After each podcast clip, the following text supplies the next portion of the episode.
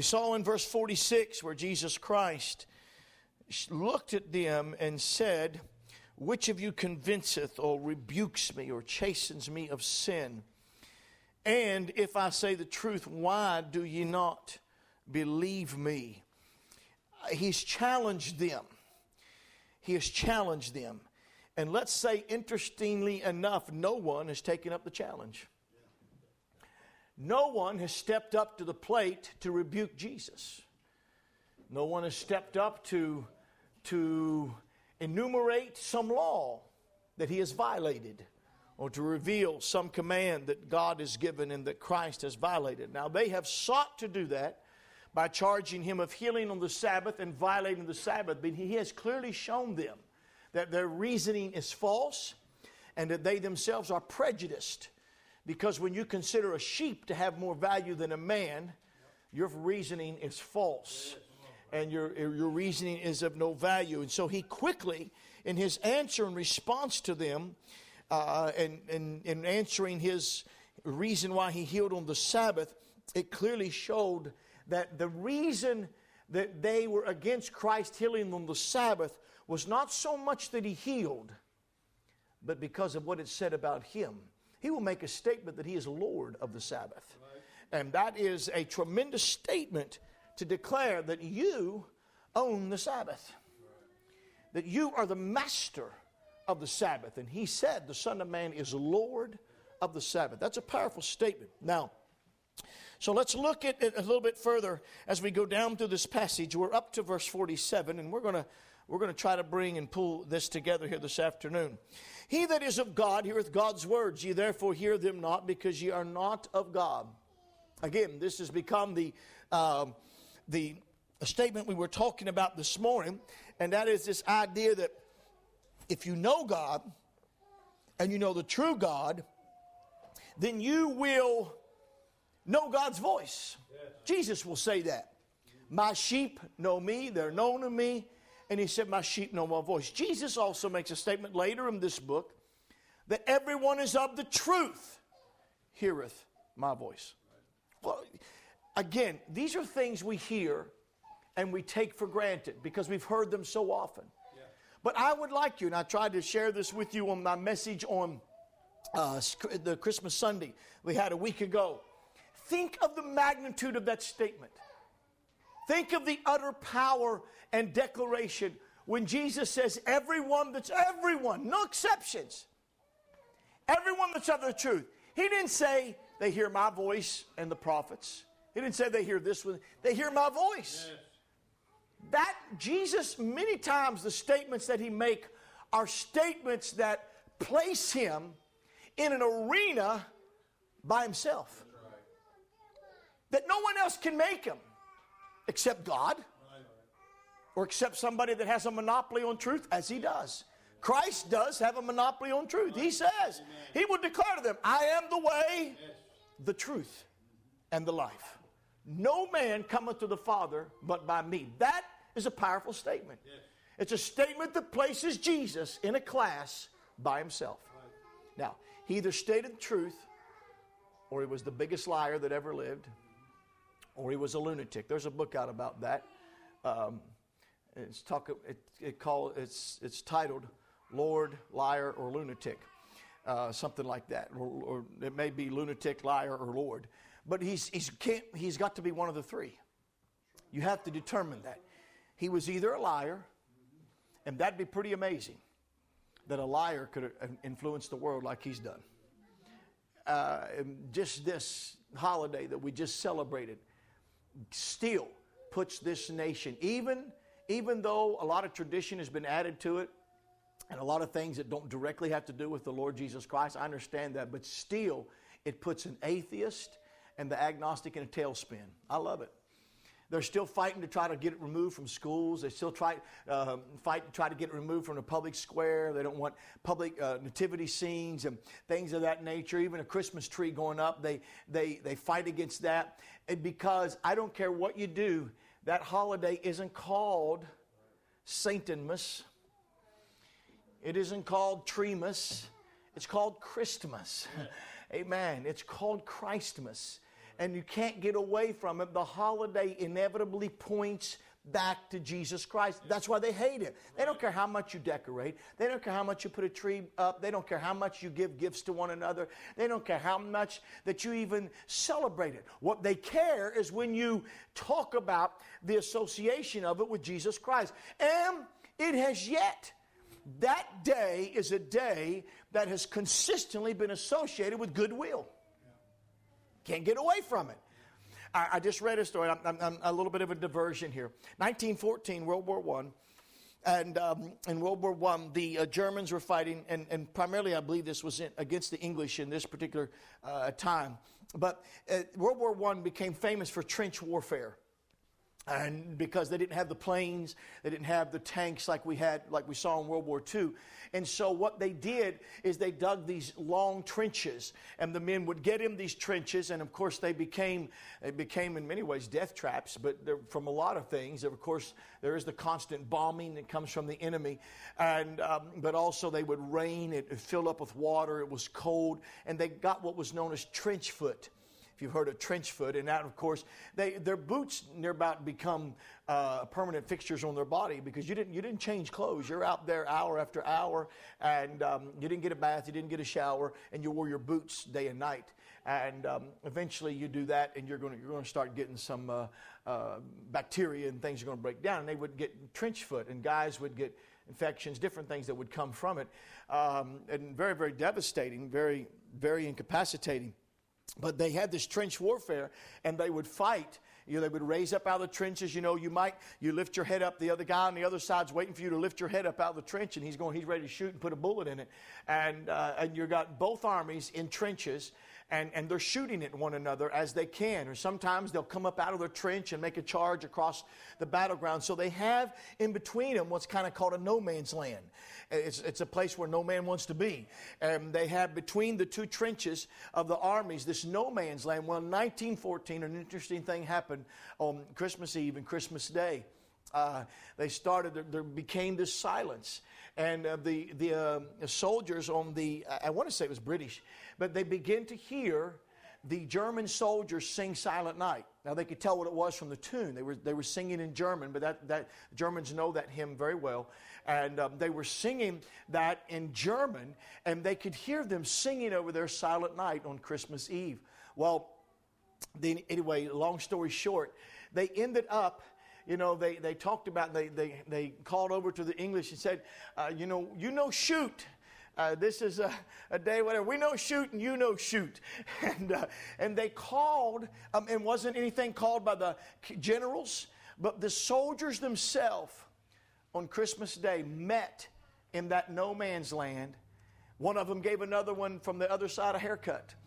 And, and they just, they talked they sang songs. They exchanged what they had with one another and, uh, and gave them whatever uh, rations or shared things with one another. I think they even set a Christmas tree up out there in the middle. And they said, Today, you know, basically, today we're friends, tomorrow we're enemies. Today we no shoot, tomorrow we shoot again each other.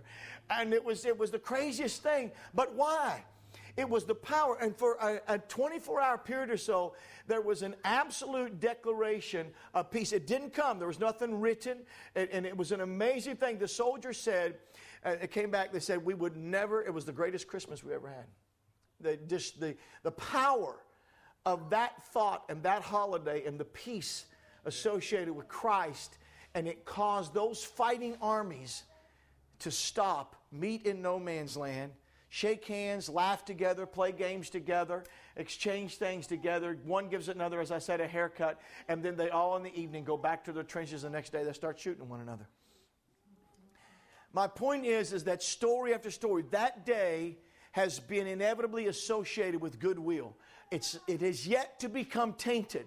It is yet to become a day that's associated with evil, such as Halloween is, or something like that, that's associated with death. There's something about Christmas that seems to just render hope into someone's face. And my point is, is this Christ is either a liar, which makes no sense, or he was a crazy man, and I've never seen a crazy man accomplish what he did, or he was Lord. But he can't be something else than that. Because he claims to be Lord. He claims to be the sinless man. He claims, again, it's one thing to, to, to uh, say that you are sinless, it's another thing to get folks to believe it. Right. I'm not going to stand in the midst of a crowd of people who know me and have spent time around me and say, Which of you reproves me of sin? Find a fault in my character. No, I could get the whole crowd to raise up probably and, and say, well, well, I can name you something where you need to shape up a little bit. But nobody takes a challenge for Jesus. Right. Nobody rises up amidst lawyers and scribes and men of the law to say, we got something. No, nobody says anything. And so, again, there's this intuitive knowledge. Don't be afraid. You don't ever have to be afraid of not having the truth. What you need to fear is not having a desire for truth. I'm going to open up on truth here, hope maybe today in just a little while. That's critical. If you want truth, God will reveal Himself to you, and you'll know it. The Holy Spirit will come to you. What you need to fear is, be, is the life that is willing to live a lie. What you need to fear is having a heart that can be satisfied with something that isn't exactly on target. That wavers a little bit from what's real and what's right. Fear compromise. Don't fear assurance. Because if your heart is right and you want truth, I assure you that God will lead you and you will know that God is in the house. Amen. Verse 48 And then answered the Jews and said unto him, Say we not, well, that thou art a Samaritan and hast a devil? Hmm. Now they use this word, a Samaritan, because they have, they have taken that word, and of course, you know the Jews and Samaritans are very prejudiced against one another. And um, they use it much like we would use today. If we looked at a man and we wanted to criticize his philosophy or his character, we'd say he's a liberal. We'd say he's a liberal. They would say he's a Samaritan. Because they saw the Samaritans as kind of a half breed, kind of a, a, mixed breed. They mix the fear of God and the fear of uh, men or fear of other gods, if you will. So there's a kind of a multiplicity of gods. They're a mixed crowd. That's where they came from anyway. They don't accept the law. Samaritans don't accept the prophets. They don't accept the Torah or the five books of the law Genesis, Exodus, Leviticus, Numbers, Deuteronomy. They don't accept the prophets or the other writings in the Old Testament. They don't worship in Jerusalem. They worship in Mount Gerizim. And uh, so they are they are looking for Messiah, but they again they, there's a lot of prejudice. They they are considered low life by the Jews, and so when they call Jesus a Samaritan, they're calling him low life. They're calling him an ignoramus. They're calling him somebody that's uh, his theology and his thinking is warped. You're a Samaritan. You're a. You have a devil. Jesus answered, "I have not a devil." But I honor my Father, and you do dishonor me. And I seek not my own glory. There is one that seeketh and judgeth. Now, here becomes the root. Now, we've talked about two things in reference to sin. Let me tie a couple things together. Here becomes the root. This is the, Jesus explains his sinlessness. He explains why he is sinless, why he is innocent, and why he can always please the Father. Because he doesn't seek his own glory. That's it. Bottom line. In other words, Jesus is saying this I'm not selfish. I'm not self centered. I'm not a self promoter. I'm here to promote Father. I'm here to exalt Him. I'm here to do His will. I'm submitted to Him, and I come to honor Him. That is the essence of what life is about. Paul says in Romans chapter 3, we know well, for what? For all have sinned and, tell me, come short of the glory of God. Let me say it another way. For all have sinned and failed to honor God as first and failed to live to the glory of God. They've sought, that's what sin is. Sin is seeking your own glory. Sin is making you number one. Sin is being concerned about you first. Sin is putting yourself above others. Sin is putting your yourself above God, your rights above God's rights, your rights above other rights. Sin is when you value your own reputation, your own importance, and your own position more than you do that of God's your glory. In other words, you want to be honored. You want folks to honor you. You want folks to put their attention on you. You want folks to think about you. You want folks to consider you rather than consider God. But Jesus said, I don't seek my own glory. That's the essence of his innocence. Yeah. That's the essence of his purity because he's ever seeking God. Our problem with sin is, is that we live for our own glory. That was one of those things, the pride of life, the Bible calls it, and it is the seeking of self. For all we, like sheep, have gone astray, we have turned everyone to his own way, and he hath laid upon him the iniquity of us all. We have turned to our own way, seeking our own glory. But Jesus said, I know there's one that seeketh and judgeth. Now, that, of course, is going to be the Father. The Father seeketh and judges. What do you mean the Father seeks and judges? Basically, Christ is saying, I've put my glory, I've put my judgment, I've put my reputation, I've put my future, I've put my history in the hands of Father. Now, the Father will seek and He will judge. The Father will look, the Father will measure, and the Father will glorify me if I'm worthy of glory. He will seek my glory and give me glory if I need glory and I am worthy of glory. Christ will pray that in John 17 17 a little later. Um, John 12, I think he mentions it as well. He says, Father, glorify thy name. And the Father says, I have both glorified it now and I'll glorify it again. Jesus in John 17 says, Father, uh, uh, glorify me with the glory which I had with you before the world then was. Now, but Jesus, he would not seek his own glory. He never promoted him on his own self. When he walked out among the crowd, he just spoke what Father told him to speak. He spoke when Father told him to speak. If that brought him shame, he endured the shame. If that brought him uh, infamy, he endured the infamy. If that brought him persecution, he endured the persecution. When he could have reached out and chewed them up like they were a little piece of meat. You think he was rough on the crowd. You think Jesus answered the crowd and with such wisdom. Boy, he really answered them. Let me tell you something. His wisdom was so great, he could have made them even smaller than he did. He could have chewed them up like a little bone in a big dog's mouth, and there would have been nothing left of them. They would have been such a raw piece of meat left laying there in the middle of the road that everybody would have walked away with their noses in the air at the Pharisees and entirely written them off. But Christ did not do that. He only spoke what Father told him to speak. He only said what Father said. He didn't seek his own glory. He never tried to defend himself. He would always speak for truth. He would always say what was right. But he never concerned himself when folks got offended at him or when folks didn't think right about him. When folks didn't. You see, that's a problem we have today with a lot of preachers. They preach what gets them an amen. They preach what gets people to appreciate them. They preach what people like to hear because they seek their own glory. And it's hard to find men who will preach and speak truth and not worry about the response from the crowd, not worry about whether they're hated or loved, not concern themselves with whether or not they get an amen or oh me, and not concern themselves that when they go away, oh no, oh no, you know, I, I got to change this. I can't preach that. That's too hard. They speak what God gives them to speak. They speak the truth as God gives them. And that's what Christ does. And that may be good, that may be hard, it may be something that's tight, it may be something that's soft. It doesn't matter. It's when God wants it and as He wants it. And, and by so doing, you are then putting your life and your glory in the hands of Father. Yeah. And what does the Lord say about the humble? He will exalt the humble, He will abase the proud. God gives glory to them who honor him. Yes. And God gave glory to Christ because Christ honored Father. So, I want you to see that that's what he's saying. Now, there's one that seeks and judges. That's a Father. And Christ has put his glory he had to. He trusted Father. You think about that. He went to the cross. The Father's will was that Jesus should die on the cross. He's been shamed, he's been ridiculed, and he's, he's deserved none of it.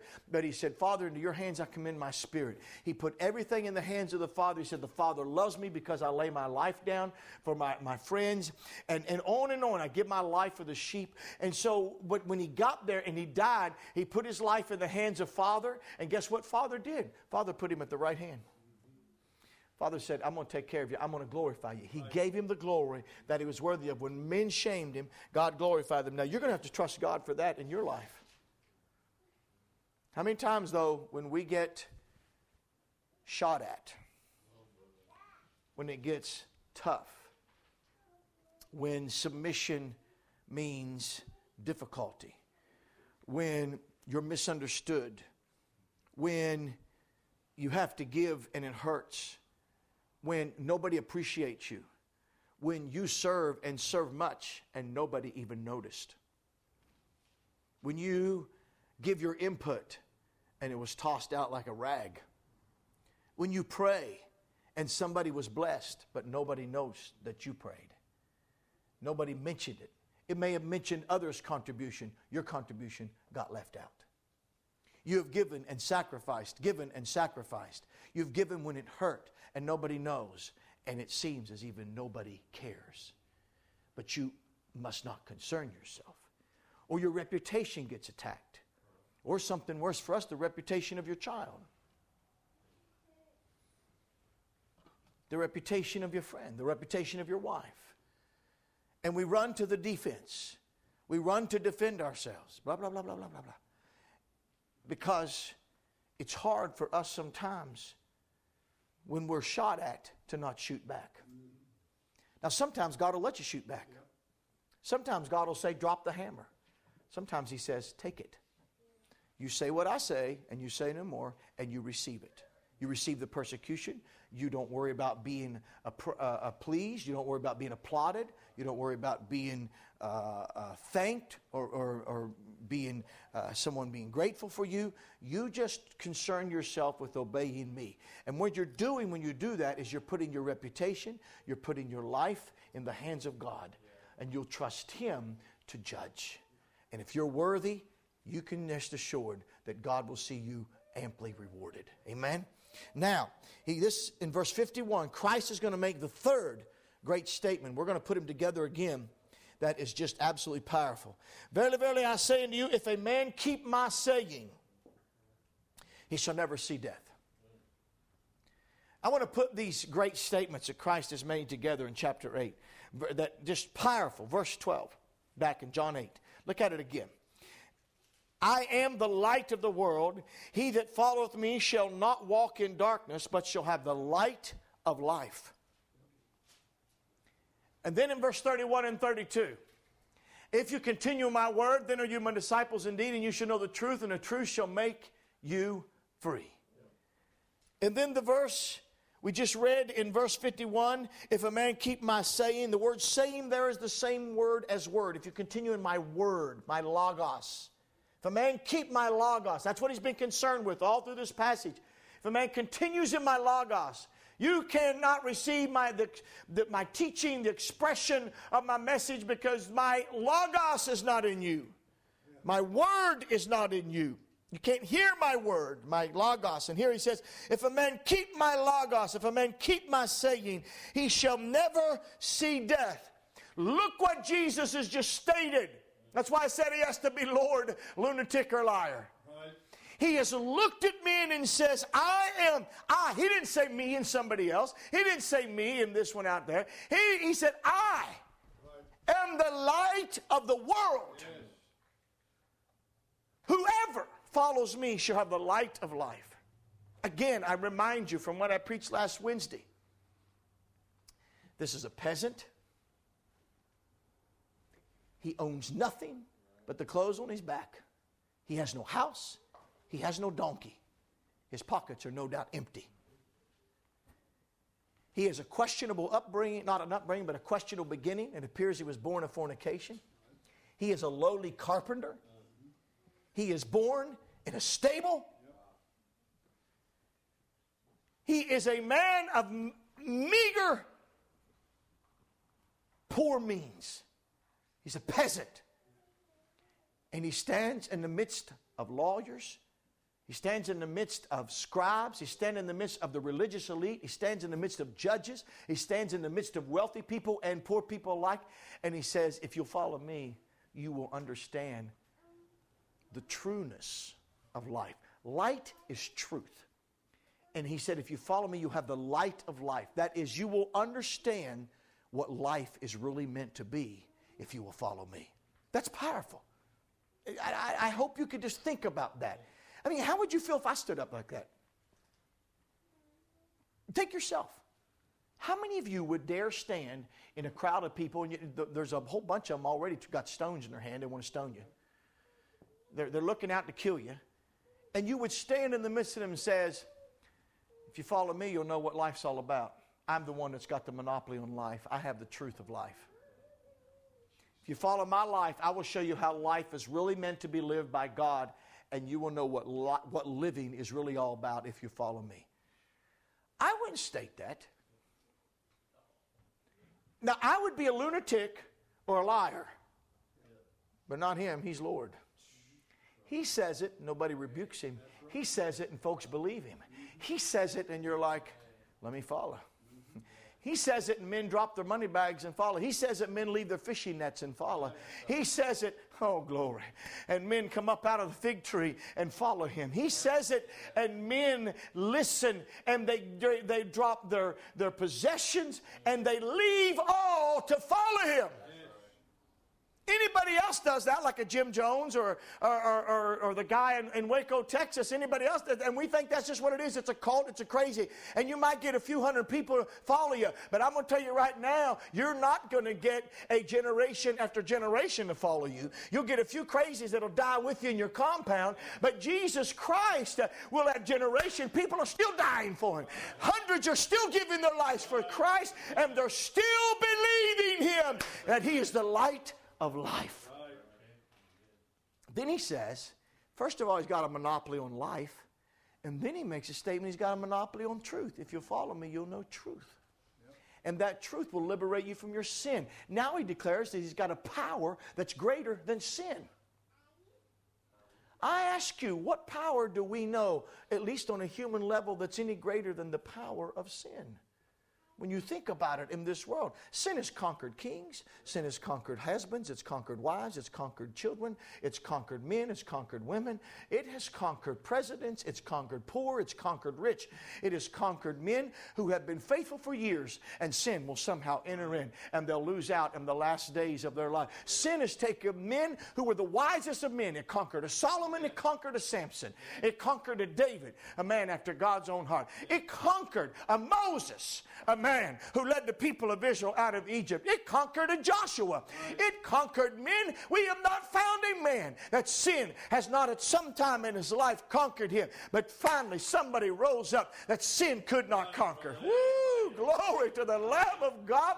It is none other than Jesus Christ. And he declares, I've got a power greater than sin. I am sinless and I can liberate you from your sin. If you'll get my Logos, if you'll receive my message and walk in it, you're going to know truth, and that truth is going to liberate you from your sin. Nobody can declare that. This world will steep you more in sin. This world will lead you greater in sin, but only one says, I'll lead you out of sin. That's powerful. Then he makes this third statement and says, Whoever follows me, or keeps my saying, rather, whoever keeps my saying shall never see death. Now, watch what happens here. Let's understand what he was saying by that. Verse 52. They change his words. I think their, their understanding of this is a little different. Then said the Jews unto him, Now we know that thou hast a devil. Now we know that thou hast a devil. Abraham is dead, and the prophets, and thou sayest, If a man keep my saying, he shall never taste of death. He didn't say that. He said he shall never see death. He didn't say he shall never taste of death, did he? That's not what he said. Now, I'm going to read this rest of this passage because there's another verse that plays into this, and I want to explain that. Verse 53 Art thou greater than our father Abraham, which is dead, and the prophets are dead? Whom makest thou thyself? Jesus answered, If I honor myself, my honor is nothing. There again, here is Christ, not seeking his own honor. It is my Father that honoreth me, of whom you say that he is your God. He is telling them, You guys got a problem here. You say God's your God, but God's honoring me. Why don't you honor me? God has honored my life. Why don't you? Hey, the Father's done that in several ways. Well, he did it at his baptism. A voice spoke from heaven and said, This is my beloved Son, in whom I am well pleased. It will happen on the Mount Transfiguration. The Father will honor him. But the Father is also honoring him by the power. Which one of those guys are going around raising the dead? Which one of those guys are going around with the power to open up blinded eyes and doing that? No one's doing that but Jesus and those who he sends out. Those other cats aren't doing it. God is honoring this man. They will have to admit it. Nicodemus say, "We know that you're a man sent from God. No man could do the works you're doing except to be sent from God." They have to honor that. They have to see God is honoring this man. Even them themselves have to admit, as much as they've tried to get him, he has escaped them every time. And they don't get him until he surrenders. If he didn't want to surrender, they'd have never got him. So, verse 55 Yet ye have not known him, but I know him. And if I should say I know him not, I shall be a liar like unto you. But I know him and keep his saying. Your father Abraham rejoiced, notice, to do what? To see my day. And he saw it and was glad. Then said the Jews unto him, Thou art not yet fifty years old, and hast thou seen Abraham? Jesus said unto them, Verily, verily, I say unto you, before Abraham was, I am. Mm. Well, that was a straw that broke camel's back.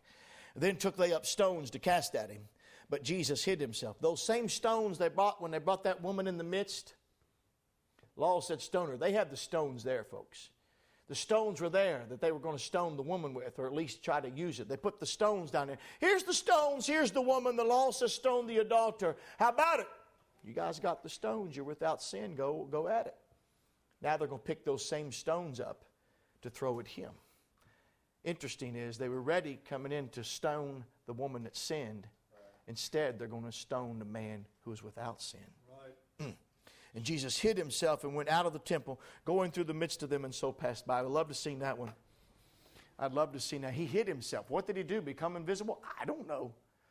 Did he just cover their eyes? Well, he's capable of doing that. Uh, he's capable of just, uh, for a moment, I mean, he's still there. He's visible by some and not. If he can open blinded eyes, he can blind open eyes. Amen. So I don't know how he did that, but he hid himself and just walked through the midst of them. And so here they are. And what's funny about it is he walks out, and as he goes by, and as he's walking out of the temple, and all of this is happening on a Sabbath day. All of this is happening on a Sabbath day. And as he walks out, the, the great thing about it is, is that whole bunch declared themselves to be a seeing crowd, that they knew it, they know what's right, and that they're not blind. Jesus says, You're sinners, you're bound, and basically you're blind. And, and Jesus, of course, they wouldn't receive his teaching. He, they want to stone the sinless one um, uh, because they basically feel they're right. So Christ walks out, and you know what he does? He finds a blind man that was blind from birth and he heals him. And that guy, they wouldn't hear Jesus, but that guy gets to go back in and preach to him. oh, read John chapter 9. It's one of my favorite stories in the Bible to see this guy born blind. He doesn't have the education they have. Who was it that healed you? He said, Well, I already told you that. Well, you want to believe in him? And it's, well, we don't know who he is. Well, that's an amazing thing. Here is a man. We never heard anybody open up someone's eyes that's been born blind, and yet here's someone that did that, and you don't know him. I find that pretty big, fellas. You guys are missing out. You just admit your own ignorance because you got somebody in your midst that has done something that's never been done in all of history, and you don't know him. Right. Come on. Woo! Oh, that guy was able to go back in there and he really put it to him. But all this happens on the same day. And now, what I want to show you, I want to tie together. Jesus said, This man shall never see death. They said, You said a man will never taste death. He didn't say that. Matter of fact, go over to Hebrews chapter 2, and it will talk about Christ, that he, by the grace of God, would taste death for every man. Christ tasted death. We will taste death. Yeah. If he doesn't come, we're going to taste death. Right. If, if you die before the rapture, you're going to taste death but I don't see death. Notice how he says, and I want to connect it with the way he talked about Abraham. Abraham, he said, rejoiced to see my day. He saw it and he was glad. Wait a minute. Here you are, Jesus Christ. You are living 2,000 years after Abraham. What do you mean Abraham saw you? Well, when you go over, Let's look at something. Let's put it with a verse in Hebrews. I quoted to you uh, this morning. Look over in Hebrews, if you will, chapter 11, that famous verse. Go down to chapter 11, verse 13. And this includes Abraham. Talks about him in verse 8 and verse 9 talks about him sojourning in the land of promise, looking for a city which hath foundations, whose builder and maker is God. Then it talks about Sarah. And immediately following Abraham and Sarah, and, and there it talks about in verse 13, these all died in faith, not having received the promises, but what? Having seen them afar off. Abraham rejoiced to see my day. Abraham was a man of vision. Abraham was able to look beyond the tent. Abraham was able to look beyond his small family. Abraham was able to look beyond only having one son. He was able to look beyond the age of his wife. He was able to look beyond the age of her womb. He was able to look beyond the weakness of his own body. And what he saw was a Christ that was going to come. What he saw was a city, oh, which has foundations. Ah, oh, praise God. A city with foundations, a city that cannot be moved, a city that's built and established. It's never going to be destroyed. It's never going to be brought down because God is its builder and God is its maker. And he saw these promises afar off. He never received it, but he had the vision and he saw it. In other words, even though Abraham knew, I'm going to pass off the scene. Ah, but I'm telling you, there's one that's going to come. God promised a seed, and God's going to raise up my seed. When God gave him Isaac and said, I want you to take him up and offer him, Abraham Abraham offered him up and was ready to kill him. And the Bible tells us why. Because he believed that God would raise him from the dead. Abraham believed in the resurrection. Abraham looked forward and saw the resurrection of the dead. Oh, glory. And Abraham's the only man in Scripture that becomes an example or a prototype of God, a type of the Father, I should say. Uh, Moses is a type of Christ. Joseph is a type of Christ. Joshua is a type of Christ. There were many men who were types of Christ. But there's only one man who was a type of the Father, and that was Abraham. And he took his son up to slay him and delivered his son up for a sacrifice unto God. And that became a type of what God was going to do. 2,000 years later at Calvary, the Father is going to offer up his own son. For God so loved the world, and he gave his only begotten Son, that whosoever believeth in him should not perish, but have everlasting life. And he saw that. He saw the resurrection He saw the sacrifice. He saw what God was going to do. But he saw it in the sense of vision and faith looking beyond the circumstances to see what was to come and I submit to you that that's the same way that Jesus Christ speaks of him.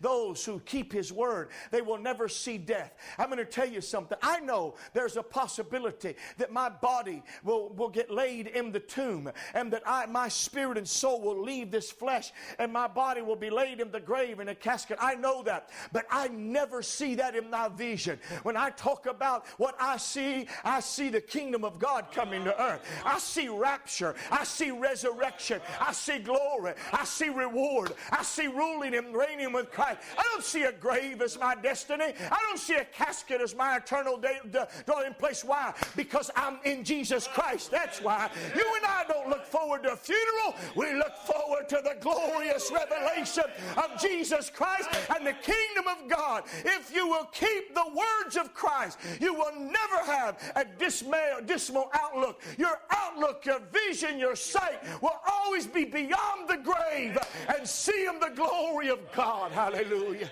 That's what Jesus said. He didn't say, I may not taste of death. I might taste death, but it'll be a little taste and I'll spit it out and get a glorified body. Hallelujah. Woo! Praise the Lord.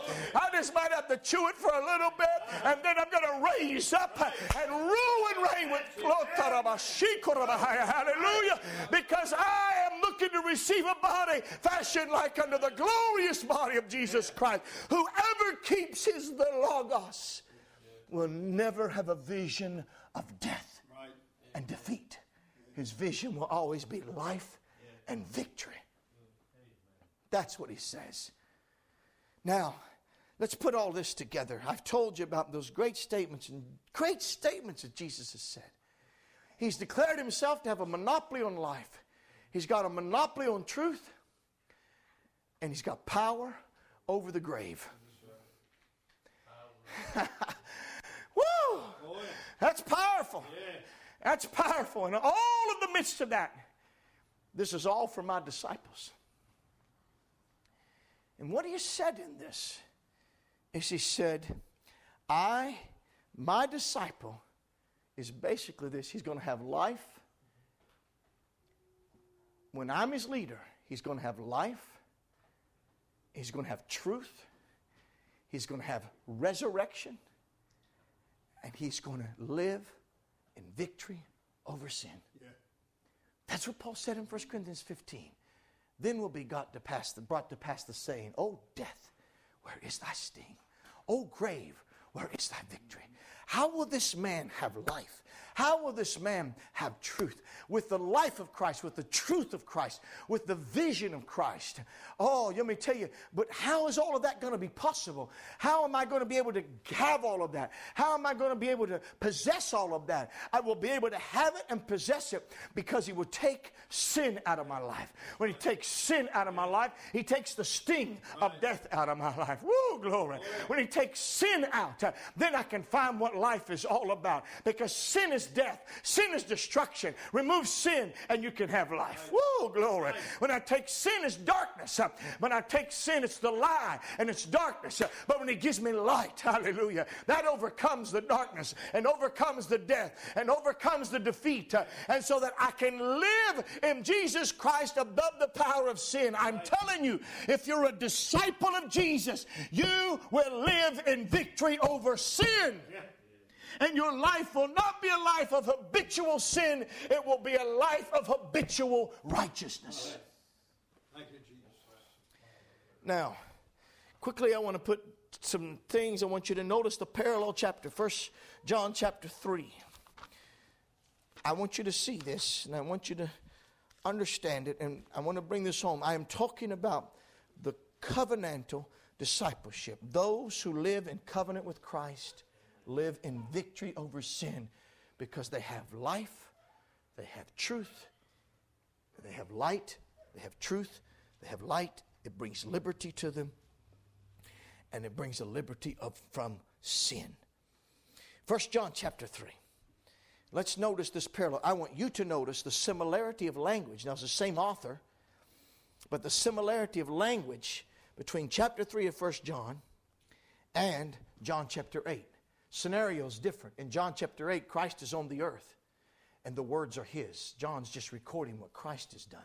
Now, Christ is at the right hand of the Father, and John himself is sending a message. Why? Because there has risen up in Christendom a mindset that says you can live in habitual sin and still see God.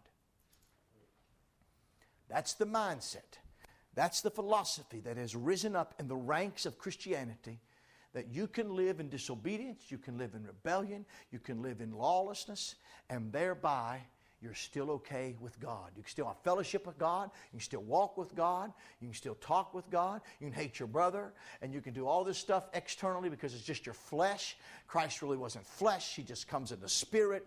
Uh, he's not, he really didn't come in the flesh. He really didn't live this life in flesh because flesh itself is inherently evil. Flesh is wicked. It's not made by God. It's made by a lesser God. It's an evil thing. Christ didn't have a real body. He was just kind of a spiritual thing. And uh, therefore, it doesn't matter what you do in your body. It matters basically what you're on the inside. And that is spirit. So it's the spirit that matters. The flesh counts for nothing. And they have basically said that Christ did not come in the flesh and they've destroyed that. And John writes to tell them, You're wrong, buddy. He did come in the flesh.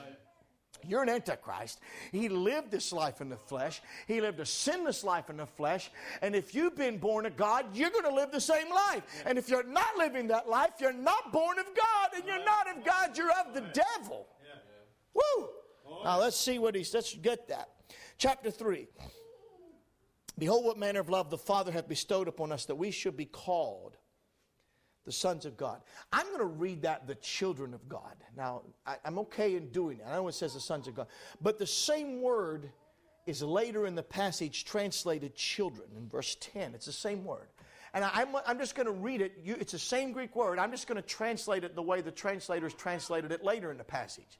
I don't know, one place they translated sons, one place they translated children. It's the same Greek word.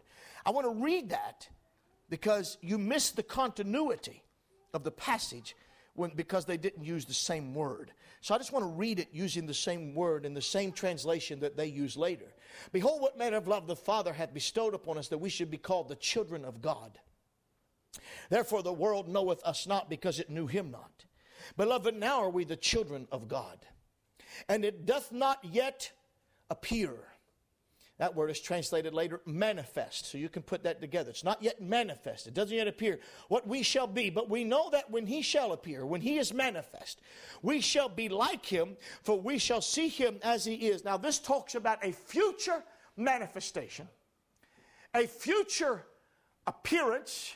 We are now the children of God we are walking as Christ is, so are we in this world. That's the theme, and John mentions that. That we are living in his purity. We are doing what he says to do. Christ is now hated, and we, he's still hated. Oh, yeah. This world still hates Jesus, all right? So we're hated. Christ is ridiculed, we're ridiculed. Christ is vilified, we're vilified. Christ is misunderstood, we're misunderstood. Christ is thought to be non existent. We're not thought to be non existent, but we are thought to be loco. All right, that we're crazy. But the fact of the matter is, right now, we are the children of God. He's the Son of God. We're sons of God. We're the children of God, and we are living as the children of God, walking in this world under the guidance of the Father, disciples of Jesus Christ. Oh, now, he said, it's not manifest what we're going to be. But he said, wow. In other words, now we're children with children's rights sonship rights, heirship rights. But what's it going to be like him that day? Well, we'll see him as he is. Ah. Oh, as he is, we are now in this world, but we will see him as he is in his glory. He's no longer going to be having on peasant's robes. He's no longer going to be donned with the robe or the garment of a rabbi. He's not coming back as a rabbi. He's coming back as the king. Yes. Ah, hallelujah. He'll have a kingly garment on. And it'll be written down the side of it King of Kings and Lord of Lords. He'll not have one crown on his head, he's going to have many crowns on his head. Woo, glory to God. His vesture will come dipped in blood. It's the blood of vengeance. When he came the first time, he shed his blood. It was his blood. This time it's their blood. He dips his vesture in the blood. It is splattered upon the garments of him because he will shed the blood of the wicked. He's not coming to shed his own blood. He's coming to shed the blood of the wicked and to destroy them. And he comes with that vesture dipped in blood. But you and I are going to look on him and see him, be with him in his glory. We dressed in robes of white and Christ before us in glorious white and bright and shining glory and majesty. My, what a king, what a priest, what a God, what a prophet. All of that. How are we going to live in that world? And I've said it before, but we are then going to live in a world, not where selfishness abounds, but righteousness abounds. We know how it is to live in a world where around every corner there's selfishness, where you're rebuked, you're thought weird. We know how it is to preach the gospel in a world where people want to. Uh, refute you and they want to speak evil against you. We know how it is to have Christianity attacked. We know how it is to have the liberals in control of the educational institutions. We know how it is to have abortion be the mainstay of the day. We know how it is to live where there's violence and crime on every corner. What's it going to be like to live in a world where peace abounds? What's it going to be like to live in a world where the wolf and the lamb can play together? What's it going to be like to live in a world where righteousness is on every corner? There are no pubs. There are no places of ill repute. There are no bad bookstores. There are no bad video stores. There are no dance halls. There are no places of ill repute. There are no prostitute houses. There are no drug houses. Probably very few, if any, clinics uh, and, and, and uh, or uh, uh, uh hospitals uh, because there's going to be a universal health throughout the land. The light increased. there's going to be universal righteousness. Everywhere you go, Christ will be acknowledged. It is not going to be a world of atheism. Those in control of the educational institution will be saints. Those in control of the government will be saints. On every seat of judgment will be a saint. Every man will understand the law of God and the righteousness and the glory of God is going to fill the earth. I know what it's like to live in a world of sin. What's it going to be like to live in a world of righteousness? I know how I need to act in this world. I got to preach. I got to be a part of the church. I got to build the church. What's it going to be like to live in that world? Now we're seen as the children of God, but then we're going to be seen as the bride, the wife of Christ as governors or rulers. Now we're just carpenters. We're just, nobody's going around doing our thing. Then we sit on thrones. Yeah.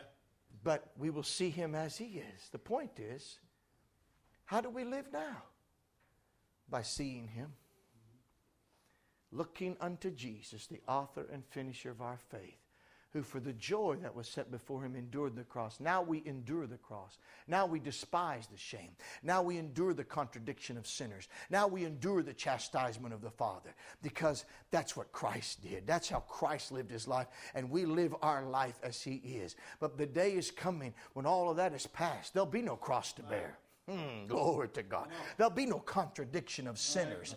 There will be no resisting unto blood. There will be no rebuke coming from the street. There will be no wickedness abounding in the land. Ah, but I'll tell you what, uh, we know how it is to live in this world as the peasants, but then we will be kings. Woo, with Him. Glory to God. Yes. Uh, how's it going to be like? What are we going to do? The same thing we do now. We're going to look at Jesus. What do you want us to do, Lord?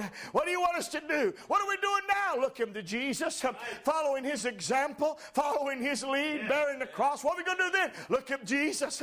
How's he ruling? How's he reigning? Show us, Lord. Lead us. Tell us. He's not going to cease to be our shepherd. He's not going to cease to be our Lord. He's not going to cease to be our King. He will forever be our governor. He will forever be our Lord. He will forever be our husband. He will forever be our good shepherd. And we will honor him, we will follow him. Now, watch what he does.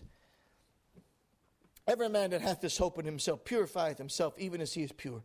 If you have this hope in him, in Christ, you will purify yourself, even as he is pure. Whosoever committeth sin transgresseth also the law, for sin is the transgression of the law. Now we have to we get a definition of sin.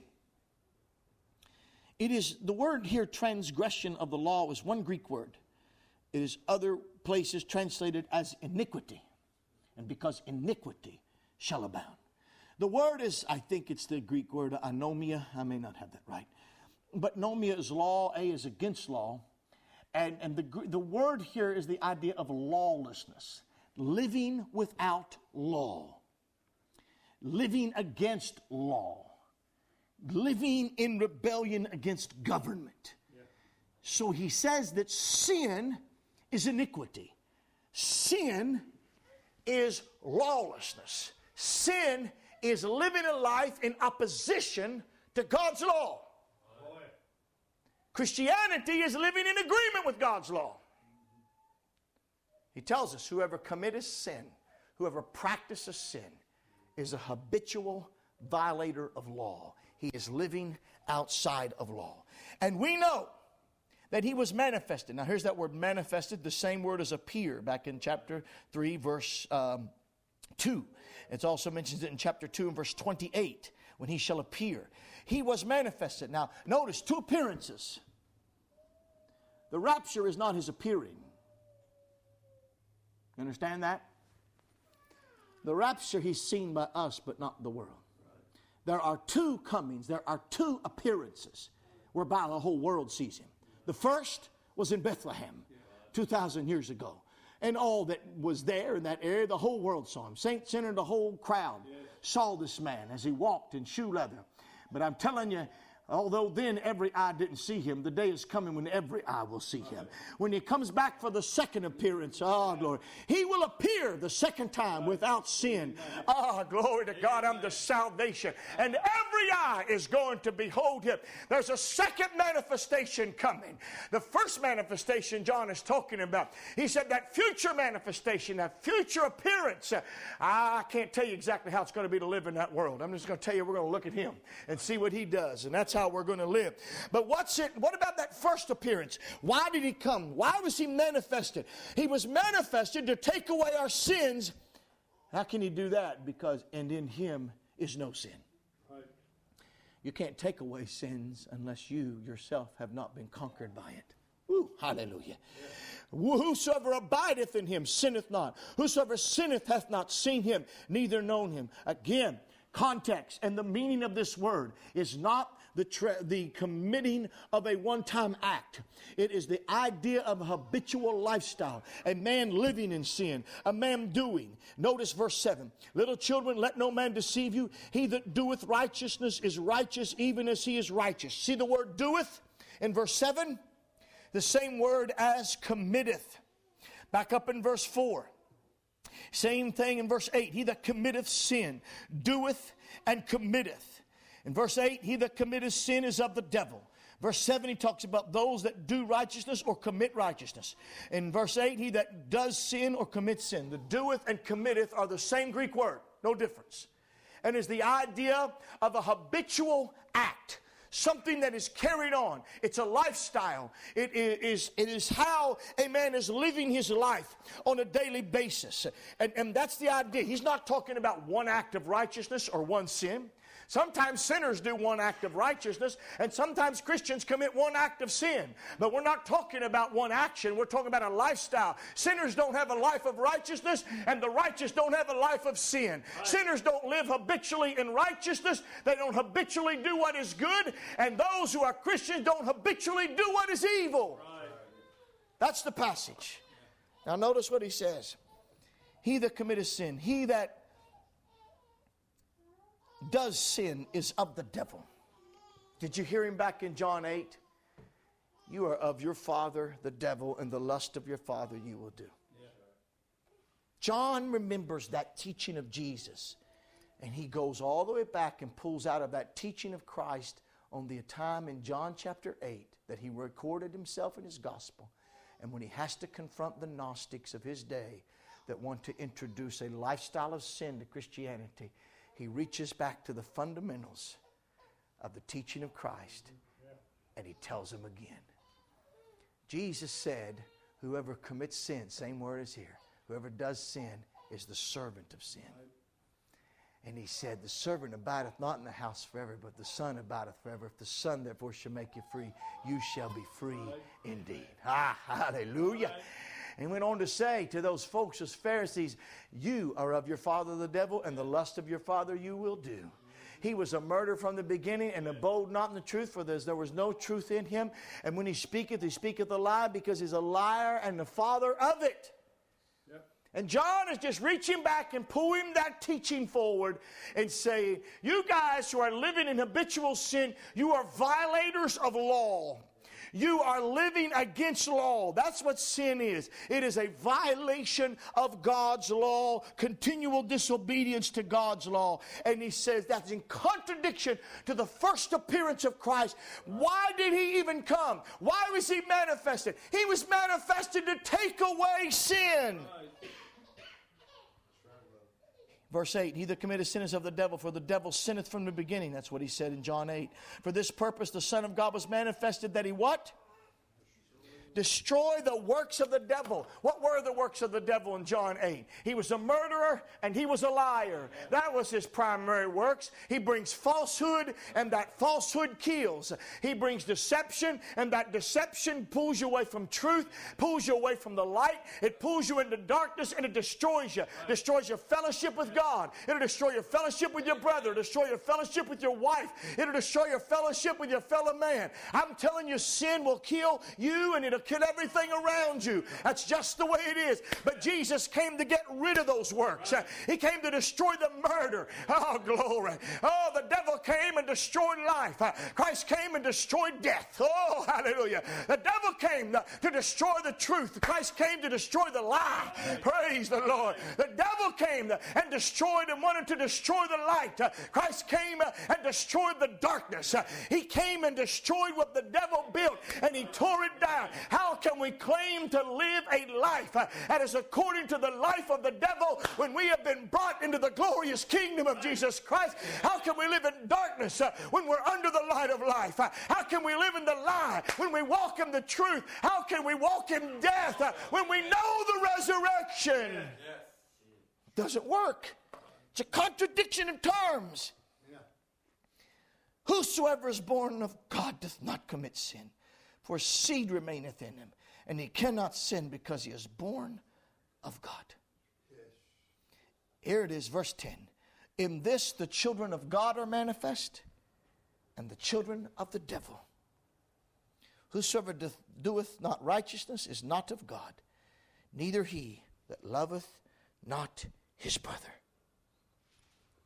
Did you see? If I can read this together, let me read chapter 3 and verse 1 and 2, and then skip directly to verse 10, substituting the word children for sons. It's the same word.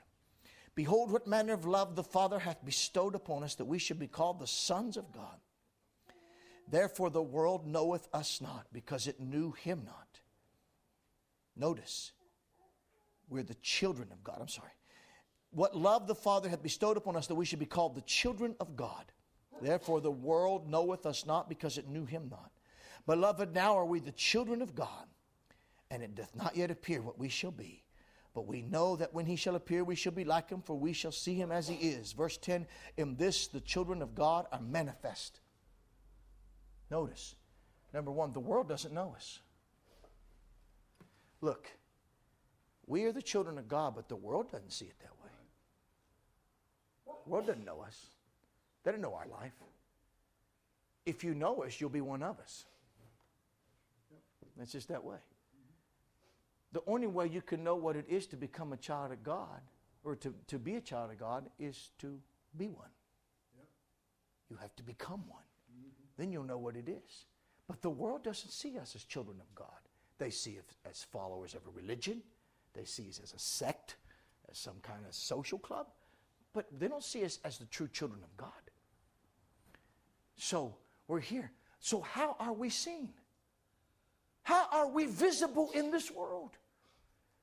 not through the world's announcement. We're not visible because the world puts a tag on and say, if anybody wants to know what a child of God is, go over there and see those Christians. Those are the children of God. The world doesn't know us. That's right. So, how do we know the children of God? How can we distinguish between the children of God and the children of the devil? Here's how you know the children of God do what's right habitually. the children of the devil sin habitually. The children of God live in obedience to the law of God. The children of the devil live in lawlessness. Oh, glory to the Lamb. The children of God do what is right. The children of the devil do what is wrong. That's how you can tell the difference. So when we have a church world that wants to go out there and live like the world and live like the devil, then that's exactly what they are. They are children of the world, and the world knows them. The world knows them because they live like the world, they act like the world, they see like the world, and the world knows them, but the world doesn't know us. Why do y'all shout the way you do? Why do y'all go to church the way you do? Why do y'all listen to that preaching again and again? Why do you listen to that teaching over and over? Why do you read that crazy Bible? Why do you go down there and worship Sunday, Wednesday? Y'all go to church all the time. Why do you do those things? Because we are the children of God, because we are the sons of God Almighty, and we delight in doing what is right. You don't know us, you don't understand this, but I will tell you, look at the life we are seeking and we are living habitually in the Word of God. The righteousness of the law is fulfilled in them that walk not after the flesh, but after the Spirit. This business, we love one another.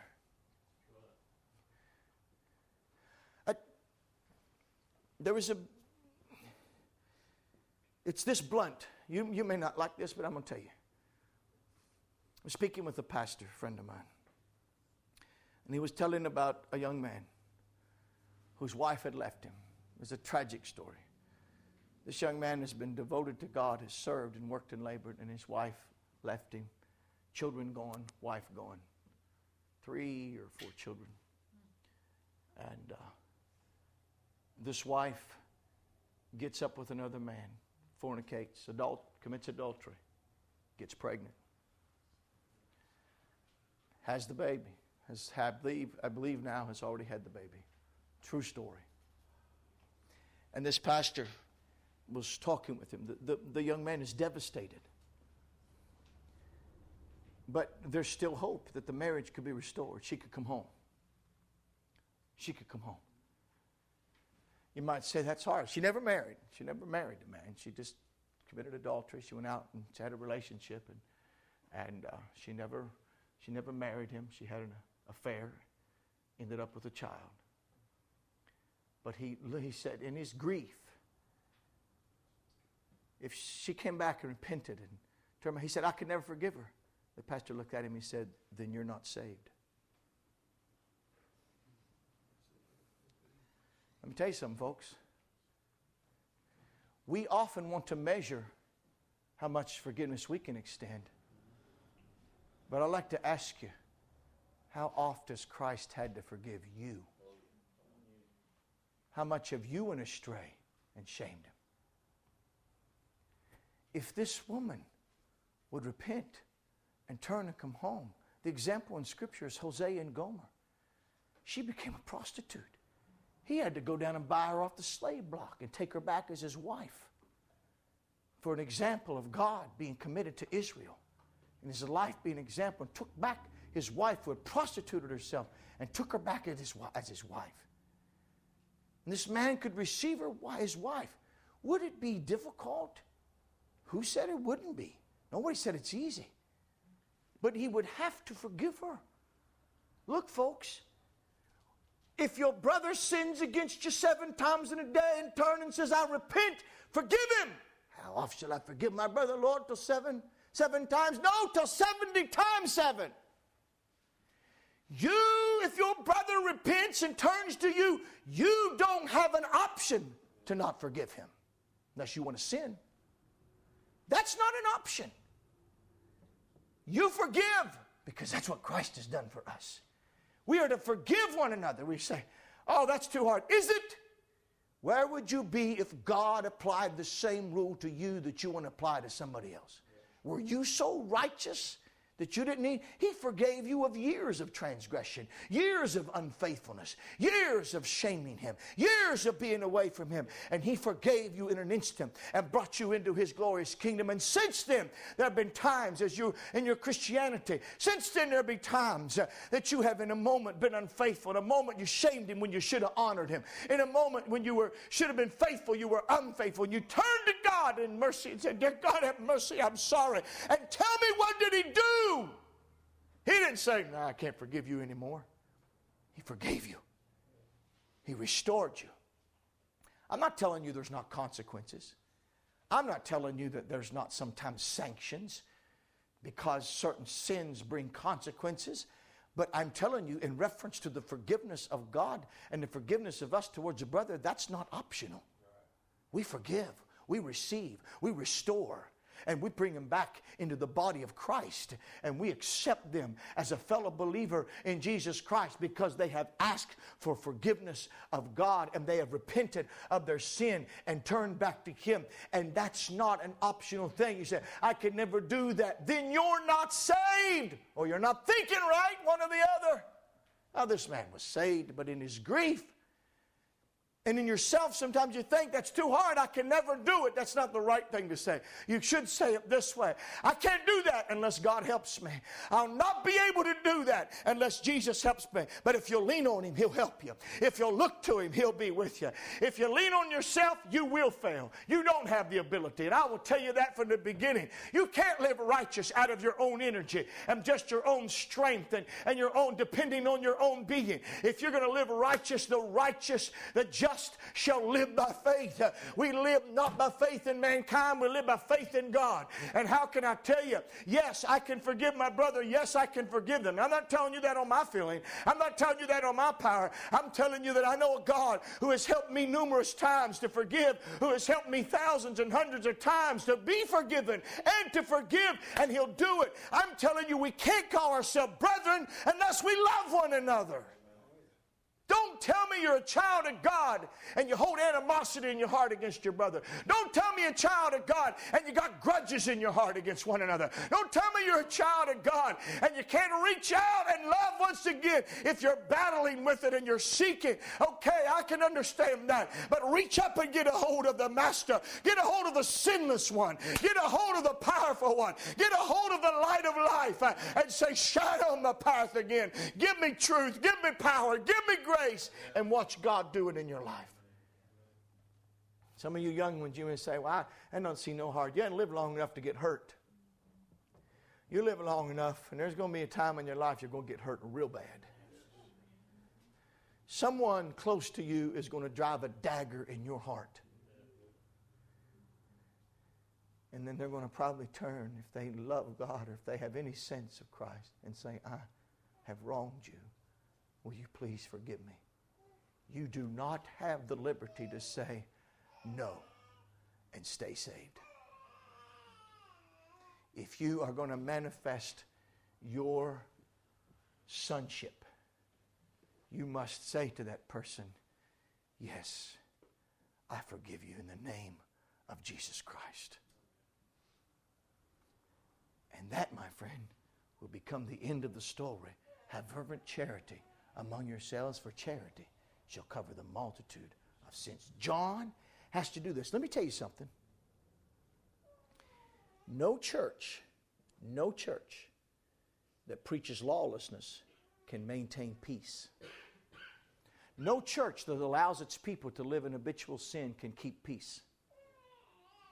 The only way we can have peace is if we have love and righteousness.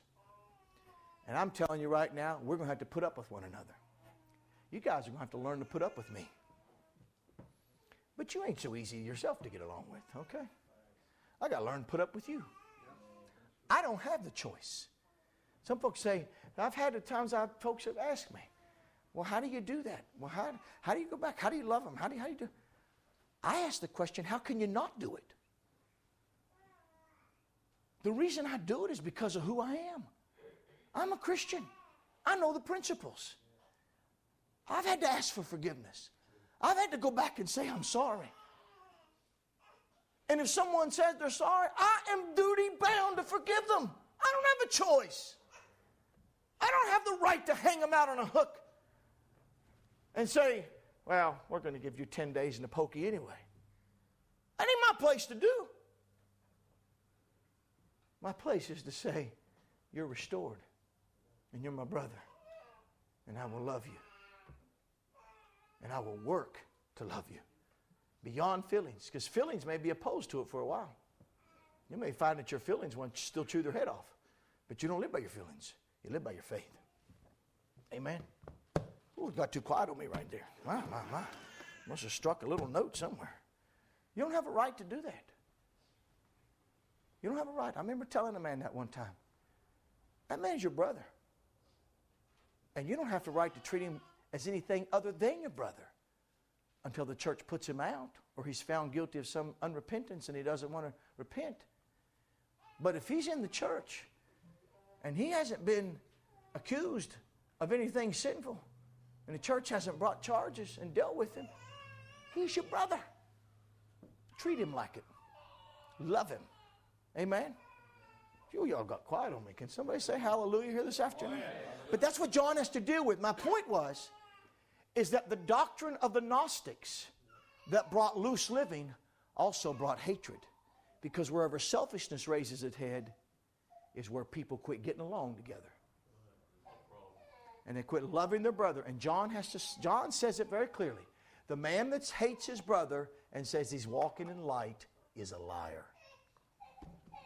The man that says he's walking in light and hates his brother, John says he's a liar. Tie it back to John chapter 8. The devil's a liar, he's the father of the lie. The lie is from the devil. All falsehood begin with the devil. All darkness begin with the devil. Truth is in Christ. He has a monopoly on truth. And you and I are walking in the light. Amen? And in the love of God. So, your second point we conclude right here about discipleship is this. If you are going to be a disciple of Christ, and this is what we're preaching, He said, Go make disciples. Go make people who will follow in my light, and the people who follow my life will live in habitual righteousness, not sin. That's why we are brought together with them. We are not merged with sinners, we are merged with saints. You and I cannot live in peace with sin. We can live in peace with righteousness. Amen?